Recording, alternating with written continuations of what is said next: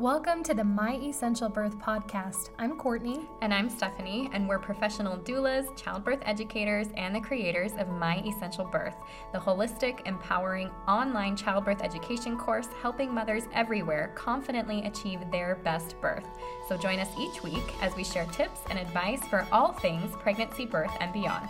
Be sure to subscribe to the podcast so that you can be the first to get new content and head over to www.myessentialbirth.com for more information about our birth course and to join a community of mamas just like you. Okay, let's get it started this week with the reviewer of the week. This is from reviewer Kay Lynn, and she says, Life changing. I started listening to this podcast eight months ago before I was ever pregnant. For years, I said that giving birth was the thing I was most scared of, and I did not want to have my own child through birth. Is that like a I planned on adoption? Uh, when I was first listening to this podcast, the Lord used it to change my perspective and my heart. I learned that my body was made to carry a child and to give birth, and with the Lord's help, I would be able to do it. I am now 10 weeks pregnant, and I am so thankful for this podcast for giving me courage and confidence. I am excited to continue to learn and to go into this delivery excited and confident in October. Thank you, Courtney and Stephanie. That is Yay! So powerful. Congratulations on your pregnancy and for working through so much of that fear that a lot of women do carry with them into birth and it can influence your your experience. But we're glad that that's not the case for you, that the Lord worked on your heart, and we're grateful to be a part of that journey for you. And I love that you're including the spiritual side of things with this too. I think this is probably a topic that we have for a podcast coming, but there is a spiritual nature to what we do within motherhood. And so when we involve that spiritual side of things, I think we see beautiful blessings. And this is a great example of that. Definitely. You guys, what we're about to talk about is a super important topic. And I know Stephanie knows the answer to this question, but maybe some of you don't don't. If you had to guess the number one reason for unplanned cesarean births and first time moms, what would it be? Um, okay, there's two, right? Yeah. So failure to progress and cephalopelvic disproportion. Okay. Say that three times fast. That's I was gonna say that one's a mouthful. Let's talk about the first one so we don't Right. have to say that second one. Yeah. We're gonna talk about failure to progress. And um, a lot of you may be wondering what is it? Maybe you know, maybe you don't, but let's just sum it up real quick. It's basically when your provider has determined that your body isn't dilating or progressing fast enough according to their preference. And um, this diagnosis can come during the first stage, so zero to 10 centimeters, or during the pushing stage of labor as well. And we're not going to spend a ton of time on how it relates to the second stage, the pushing stage of birth, because um, we actually covered in a previous episode the averages and timelines to expect during pushing. And that episode is Should I Let My Body Push on Its Own? But anyway, we do want to focus on when we see this failure to progress diagnosis or assessment on women in that first stage of birth. And I think it's really important to talk about because we want to equip you to understand how that is assessed. Um, and kind of why it's wrong. Yeah, So- why it's wrong is the big one. Um, and I know that's striking a chord for me because absolutely that's what I was told is failure to progress, and that's why you had a cesarean birth. But it's not very fair because we don't set up moms for success a lot of times, um, and depending on your provider, that it, it can change from person to person, from provider to provider, from birth to birth. And then you have a mom feeling like, oh, my body failed. And that's, you know, that's not how it works. It kind So- of, the quote that just came to mind, and this is going to be a paraphrase, I apologize, but it was something like if you judge a fish on its ability to fly, it's going to live its whole life thinking it's stupid. Right. If we keep applying these old archaic standards to birthing women today, they're going to live their whole life thinking that their body is broken and then that they're not really good at birth. And Right. that's just completely false. Well, and that's huge. And that's kind of our thing, right? Yeah. Is to like the whole reason that we do what we do is because we have a little bit of knowledge that tells us our bodies are not broken, that you can have an empowering, confident, educated birth.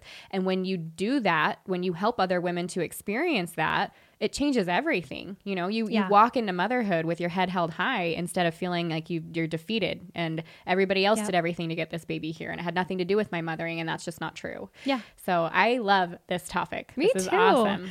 And it's an important one too because at least here in the United States, um, cesarean rates are growing so fast. Just in the last 10 years alone, it's risen 50% and it's now used in about a third of all births in the United States. That's unacceptable. Nobody should be looking at that and going, no, that's fine. That's Right. cool. Yeah. You know, that's not okay. Yeah, and there, I mean, different takes on this, right? But when you talk to providers that do care about the cesarean rate or do care to only use it and as like a very like last resort emergency situation, then I mean, that's that's the kind of provider that you want. You want somebody that's going to yes. step back and kind of play that lifeguard approach. Like, I will sit here, I'm going to watch you swim because you know how to swim, and even though you might get tired, I'm going to keep encouraging you. And then when there's a reason to jump into the water, then we jump in. But that's yeah. closer to like five to seven percent of births, or what yeah. that should be versus what we're seeing now. Absolutely. Um, first of all, we hope you know that it's actually incredibly rare to have a body that's unable to progress through labor. Perhaps if you've sustained injuries to your pelvis, maybe you fractured it, then perhaps perhaps that's the case for you. But for the overwhelming majority of women, your body is totally capable of progressing through birth. We, we wouldn't be here as a mm-hmm. species if it didn't work for the majority of people. Okay, side note. Okay, sorry, I'm going to take us off topic for a moment. Okay. But you know how um, I think one of the reasons that we're seeing this problem, right, is like when you're talking about generations past, your mother's mother's generation, or maybe now your mother's mother's mother's generation, when we did a lot of things out of the hospital, it wasn't abnormal for family to be nearby. So mm-hmm. mothers that were birthing had their children in the room, had teenage women in the room, had aunts and uncles or other family that were around in the room. Um, and when you see other women do this successfully, you start to believe in yourself. You start to believe in your body, your capabilities. You see it as another natural form of, of how we bring babies into the world. However, the way that we do things today is okay, bye. We're going to see you in a couple yeah. hours or a couple days and and mom leaves in labor the door is closed nobody has any idea what happens behind yeah. she comes back with a baby and we're expected to just walk into that room comfortably and be able to birth our baby. So I think it's kind of twofold. You've got where where women are not seeing that or having that example anymore, and then the other side of things where we're not being prepared. They, they kind of go together, right? Like there's there's not the knowledge and preparation. If you don't have any idea what your body's going to do, what it's capable of, what it's expected to do, or what's happening on the inside, and then you walk into your birth space expecting to just be able to give birth because everybody's done it from the beginning of time, but you're not prepared. You don't know how to relax. You don't yeah. know that contractions are going to increase or do this or what to do with a stall. Then you kind of are in that place of, well, shoot, my body doesn't work, or I yeah. don't know how to work with my body. And so it does, I mean, it sets you up for failure, which is unfortunate. Well, and I think because we're talking to a generation, a new generation of mothers, I hope you guys understand that it's kind of your responsibility to um, decide how you want to prepare your children for that experience. Right. And you might think that, oh, they're so young, they don't need to know. You can actually start at a really young age, giving them small doses of information, nothing too graphic, nothing too technical, that helps paint the picture of birth being a positive experience. Um, because if you don't educate your child on how wonderful birth can be and how amazing our bodies are built to work this way, then I promise you that they're going to get that education elsewhere, often from the media. And they don't do a great job portraying it. They like the scary, they like the right. dramatic, and well, and sometimes not... women do too, right? right? When we share our birth stories, oh yeah. oh my gosh, thirty six hours, I couldn't breathe you yeah. know and, and then i tore this much and right. it's like the the scarier the better but that's right. kind of what people feed off of and that's what right. gets perpetuated so unless you're setting a different tone and expectation surrounding birth within your home then that's kind of what your own children may fall prey to and it doesn't doesn't just apply to your daughters to your sons as well yeah. if they go into fatherhood um, being an encouraging supportive person to their spouse and say you can do this your body's amazing amazing. I'm going to help you along the way. You can do this. Even if she didn't grow up in that kind of a household, that's got to make a difference. I oh, have to totally. yeah. Yeah. So let's talk about what bugs me the most about failure to progress. And first of all, it's just the name of it failure to progress. Right. Right. It gives women this errant belief about their bodies. Your body failed to progress. It failed you. Your body sucks. And that's why you didn't have the birth you wanted. And I don't even want to begin to imagine the kind of contribution that that sort of thinking that phrase alone has made to women who maybe already struggle with body image issues or maybe this kind of was the catalyst to that. I don't I don't even want to think about the damage that phrase alone, failure to progress, has done for women. But we are here to tell you that your body is not broken. The system is broken. Yes. So let's talk about it. So, failure to progress often means, and this is how we talk about it, failure to be patient. And we've seen it a lot, unfortunately, in births um, as doulas, where a provider will come in and mom has been doing fine or working hard, like contractions are longer, stronger, closer together. However, dilation hasn't moved. It's been four Mm-hmm. hours or six hours, and she's still at a four, air quotes, right? And the truth is, there's a lot of things that are happening to be able to have a baby, and not everybody's um, body is going to progress in the same manner. Just like not every birth is the same, or pregnancy, or, or wh- however you look at that. And so when we look at the patience aspect of it, this is where we go back to telling you why it's so important that you guys have a good provider. Because if you have a provider that's going to say, you know, even though you're handling birth well, even though mom and baby are doing fine, that it's time to have a cesarean because you're not progressing, that's a problem. Yeah. But if you have a provider that's willing to be patient and wait on you and say, let's try these things, or she's doing fine, if she's comfortable with it, let her keep going, then you put mom in a position to have power over her experience and it changes. Let's talk about, I think what's really important here is where did this come from, right? Yeah. So- what's the origin? Yes. So 1950s Friedman's curve. it's an outdated, obsolete graph that defined the normal length of labor. Okay, air quotes again. The Normal. normal length Yeah. of labor. According to his data, dilation ought to be an average of one centimeter an hour. And what's crazy is this is still followed today in Yeah. hospitals. One centimeter an hour is what they want to see, as if everybody's body works like clockwork. It's ridiculous. Um, and it says with four centimeters considered active labor, which we know today, and ACOG says that it's now six centimeters. So that's Yep. to women's benefit to to labor more at home come in a little later and we even say if you do plan to have an epidural or some kind of help along the way waiting later in labor six centimeters or later actually decreases your risk of having a cesarean birth Yeah. so that's wonderful So he gathered all this data and he came up with these um, rules, right, surrounding birth. That if you're not progressing at least this fast, one centimeter an hour, then you're having a slower than average birth, or maybe your body is failing to progress.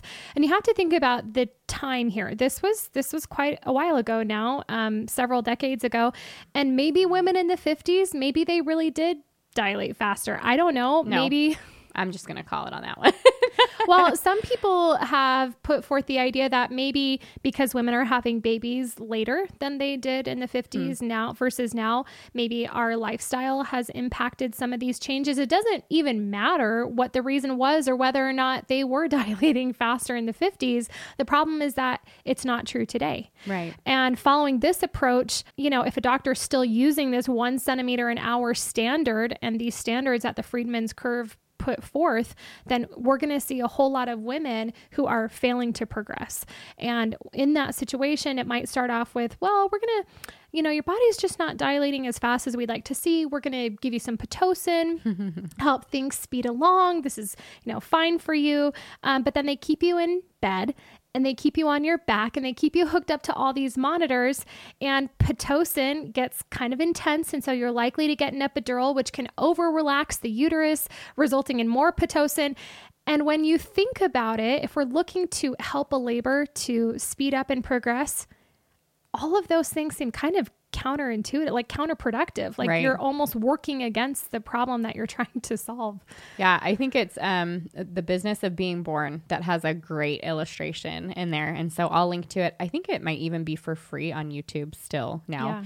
but they have um, I'll, I'll put whatever minutes it is in, but they do they do they go through that and like your body's not progressing, so let's add pitocin, which stresses the mom, which stretches the baby, which and then it's like just this like clockwork of chaos, and then you have a mother who's told your body doesn't work, failure to, failure to progress, and let's have a cesarean birth. So it's super sad. it's Yeah. sad to watch. So, um, but luckily there is newer data. Yay. So 2014, okay, new times, more evidence-based practices, no twilight sleep. Don't even ask about what that is. It i'm almost so afraid to tell you guys to google it it's Yeah. pretty disturbing So moms aren't strapped down anymore, thank goodness. No heavy sedation, no forceps unless, you know, there's massive emergency. So all of that is progress in the right direction.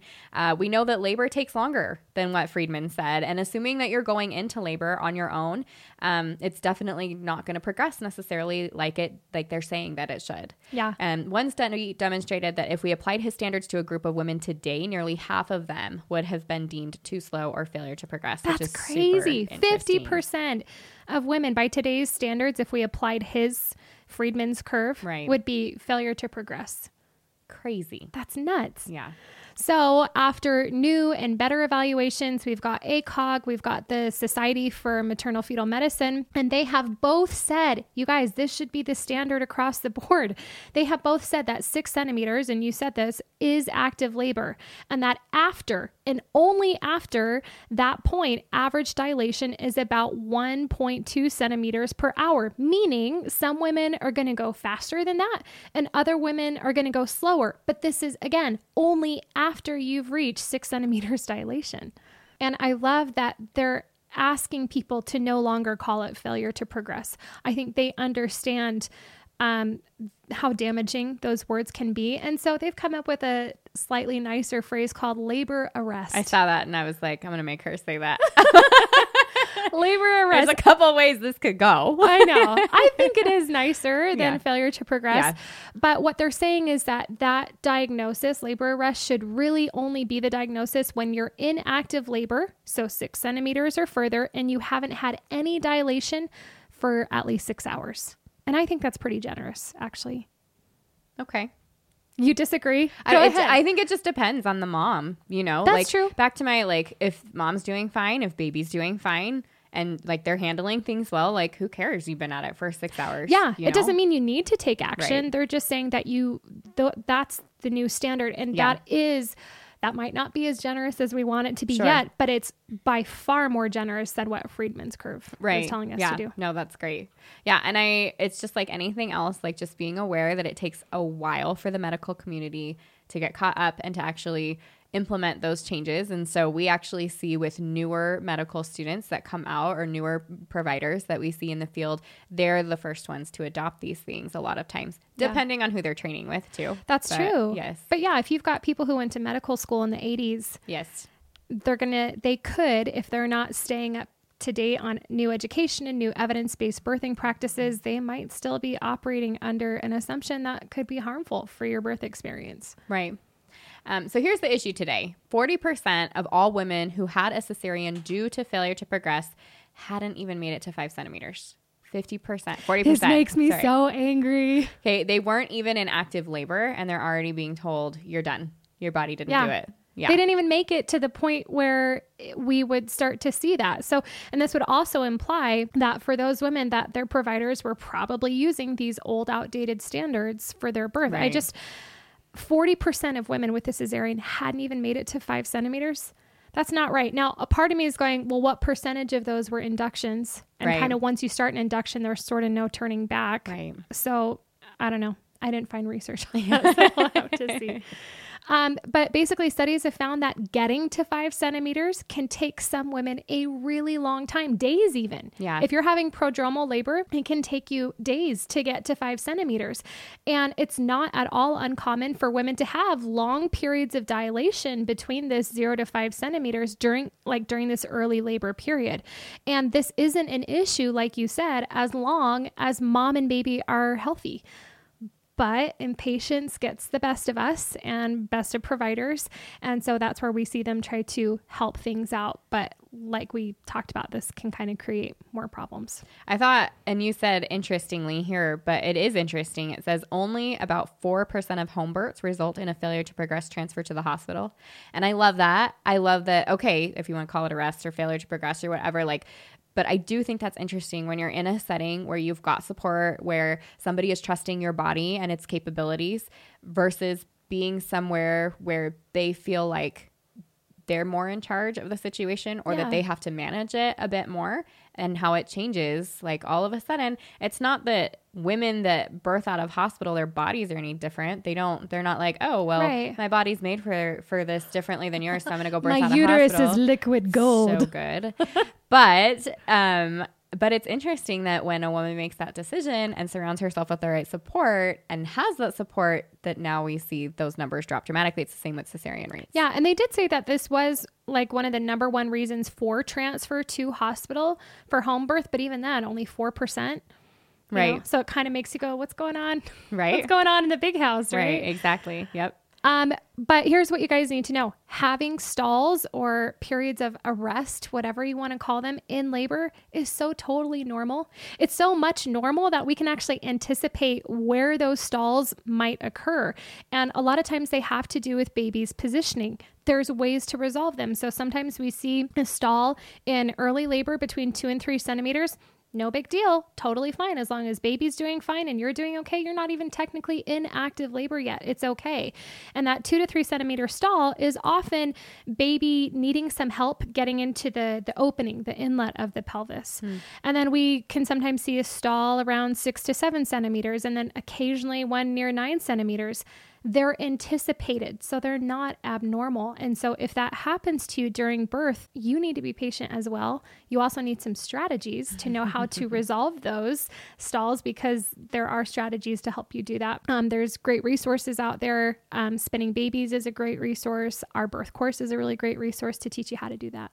And I think the neat part about that is there's so much going on inside that we don't get to see when we're actually in labor.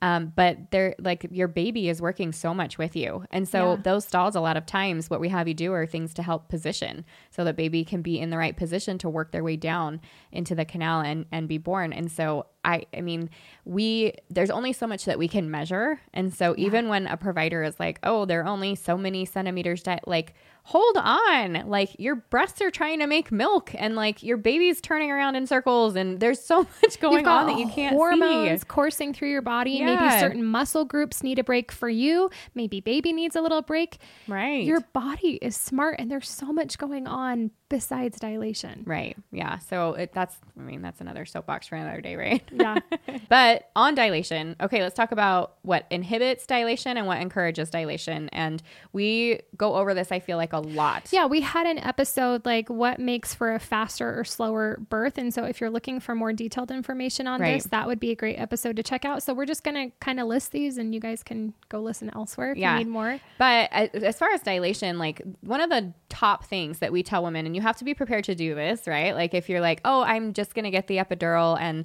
I'll go in at the first sign of, well, just plan that it's going to be a little more, more managed. But if you can be prepared with relaxation and you've done some labor rehearsals, laboring at home as long as you can is going to allow your body the time that it needs to dilate in the way that it's supposed to before you head into the hospital, which we recommend is in active labor so that you have less chance for intervention in cesarean birth. So, other things that can inhibit dilation or make a labor seem like it's taking a little bit longer. Are were you were you on your back for a lot of the labor?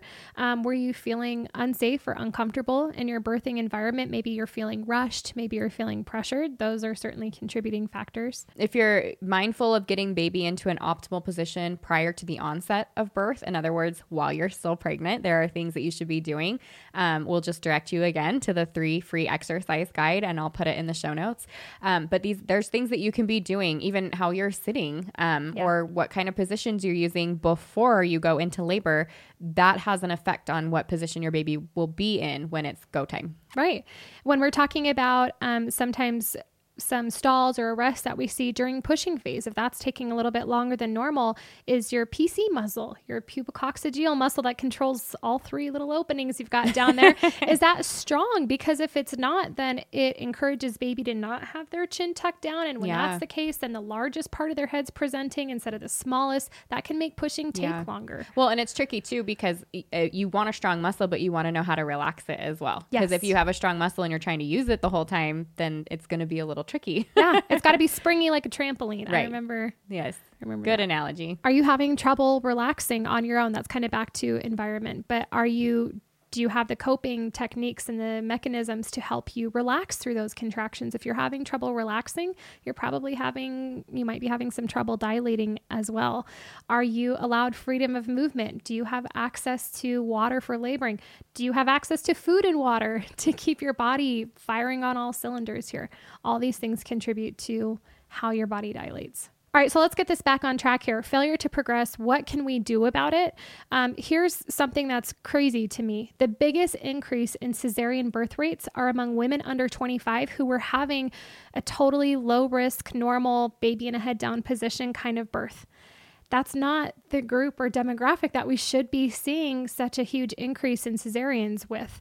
And so, what we kind of want to finish with is how do we change this? And luckily, there's been some interesting comparisons and some hospitals trying some different things that can kind of clue us in into how we change this. I think, obviously, number one, we need more providers to adopt new standards. That six centimeters is active labor, and anything before that can take however long it needs to, as long as mom and baby are healthy. But there's some other things too. So let's talk about that. And basically, what they found is that in 2012, so let's look at the data, and that's the most recent data that we can pull from these hospitals. You've got Los Angeles Community Hospital, they did C sections at 62%. And this was in the lowest risk category of mothers. It was first time moms who have never had a C section, obviously, single baby, head down, full term, right? And if we look at that same group of women, all those same criteria, San Francisco General Hospital had a 10% cesarean rate. So 62% versus 10% same group of women what the heck is happening here right? And that that's with equal outcomes for babies and actually better outcomes obviously for the moms. And san francisco had the VBAC rates that also beat the rest of the state by a notable amount. So i think overall it seems like they were doing a much better job yeah, if you're in the San Francisco area, it sounds like San Francisco General Hospital yes. is a good place to go. Yeah. Um, and what gets me about this next part is we've kind of gone into this before, and I think we get a little flack, especially when we're talking to other medical professionals, right? But here's some things that they do that make it good right? And yeah. so that's things like not accepting money from formula companies, which if we say that out loud, right? Like but but interesting that they noticed it and they created a space to not be able to do that. Um, they're not fancy. The nurse midwives are heavily involved. So um, you had a quote here. Do you want to read it? I loved this quote. It was from one of the OBs at San Francisco General. They said that midwives are trained in the art of doing nothing well. Yes, I, thought I like that. Was that. so funny. and they said that patients got that message from the beginning that we're going to intervene when needed, but if you don't need us to, we're not going to intervene. I love that kind yeah. of mindset. That's a different shift in mindset. Yeah. And you even put here, sh- you have a note, um, looking through the lens of a midwife versus an OB. And it is different because we talk about this that obstetricians are trained surgeons and they're very good at what they do and they know what to look for. However, if you're always looking for those things that are going to create more problems or you're going to have to stop the problem, like you see it coming in advance, maybe you're catching things that, that don't necessarily need to be caught versus a midwife who looks at things very normal and natural natural and this birth is going to be wonderful and your body is capable and they see normal all the time, it really does make a difference for how they practice medicine. I love that they have them so involved in the training of this um, obstetric program at that hospital. Yeah. Here is where I think that the biggest difference factors in and where a lot of hospitals can take note, a lot of OB practices can take note. And when we're going to get flack. the doctors are salaried and shifted, meaning yeah. that they they just whatever they make, hey, you're going to make um I don't know what they make, 200,000 a year, right? right? I'm just guessing. But that's it. It doesn't matter if you're doing cesarean births or vaginal births. Um, that's just what you're going to make. So it takes away that monetary incentive that sometimes um, insurance companies give because doctors actually get paid about 60% more for performing a cesarean birth than they do a vaginal birth. It removes that financial right. incentive. Yeah. And, and that's a problem. That and that's something we've been saying for a long time. Yeah. yes. Yeah. And in fact, um, some of the state Medicaid programs have kind of wisened up to this. They pay the same now, whether you're having mm. a cesarean birth or a vaginal birth. Again, we're removing the incentive yeah. to perform a cesarean birth. I love that. Why don't you tell us why having shifted doctors is also a huge part of the reduction in cesarean rates? So the downside to this is because they are on shifts, you don't necessarily know who you're going to get. And we hear this a lot with women is I don't like to go to this practice or meet with these these midwives or OBs because I don't know who's going to be on my team and I don't love everybody. Right. So there is kind of that part of it. However, you know that that doctor is meant to be at the hospital for that amount of time no matter what. So there's no I have to run back to the office after this and see somebody or um I don't know, like it's the weekend and yeah, right? Like I don't want to interrupt family plans. Right. This girl, I think, is going to labor for a long time. Yeah. I don't want to be tied up here. Let's come up with a reason to get her into a cesarean. Yeah. And I would say, like, even us as doulas, when we do this, if you don't set yourself up for success as a doula, you will get burnt out really fast. Mm-hmm. And one of the ways that we do this is to not only have a backup in case of emergency, but you have somebody that can come in if you've been with somebody for more than 12 hours so that you can get rest and so that they get a refreshed pair of eyes that come in and hands, right? Yeah. and attitude so that you can kind of pull back and say, you deserve to have the energy and efficiency of somebody who is rested and prepared. And so I think that's a way to, um, for doctors too, I think a lot of what they do is heavy, especially for OBs, right? Yeah. Heavy amounts of time, heavy hours, heavy time away from your family. And if it could be more set like that, you could schedule a life around it. Maybe they'd be a little you know, less less like jumpy at things. Like let's exactly. get them out before Friday. I got something going on this weekend or whatever. No, seriously, or a holiday is coming up because you know you're going to be there anyway. If a doctor's shift is from 10 p.m. to 10 a.m., they're not worried about trying to get home to get you know what little sleep they can. Right. They're there no matter what. Right. And I think that then allows them to be patient, right. to be more patient. Yeah. Or coming off of a birth that you've been at for a long time and then getting home and getting to sleep and like, oh, there's the call. I got to head back in. And I mean, who would want that doctor anyways, right? Yeah. Like That's got to be nice for them. They can yeah. plan their life around their schedule just like you would any work schedule. So, anyway, they obviously did a lot right that their cesarean rate was 10% in a different hospital, same group of women 62%. Right. I think that a whole lot of people need to take notice of what they're doing and consider doing the same. You guys, there's a there's a neat study that was done over in Italy that we kind of want to end with here you know, we've talked about failure to progress, why that's an old, outdated standard using Friedman's curve and all this kind of stuff, and how we have newer information now. And they decided to put them head to head. And I love oh, that I they like did that. this. So basically, um, they took about 400 women, which isn't a huge sample size, but it's enough to pull some data. And they had half of the women follow, have their providers follow the Friedman's curve, and the other half were given a new model of care that certainly allowed for active, you know, labor being at six centimeters. They also gave them things like um, freedom to eat and drink, and I think to move around as well. And so these were all women who had spontaneous, meaning they went into labor on their own, um, vaginal deliveries, uh, or women who start off with baby in a head first position, right? And here's what they found, and it's so crazy. Women who received that old standard of care following Friedman's curve had a cesarean rate of over 22%.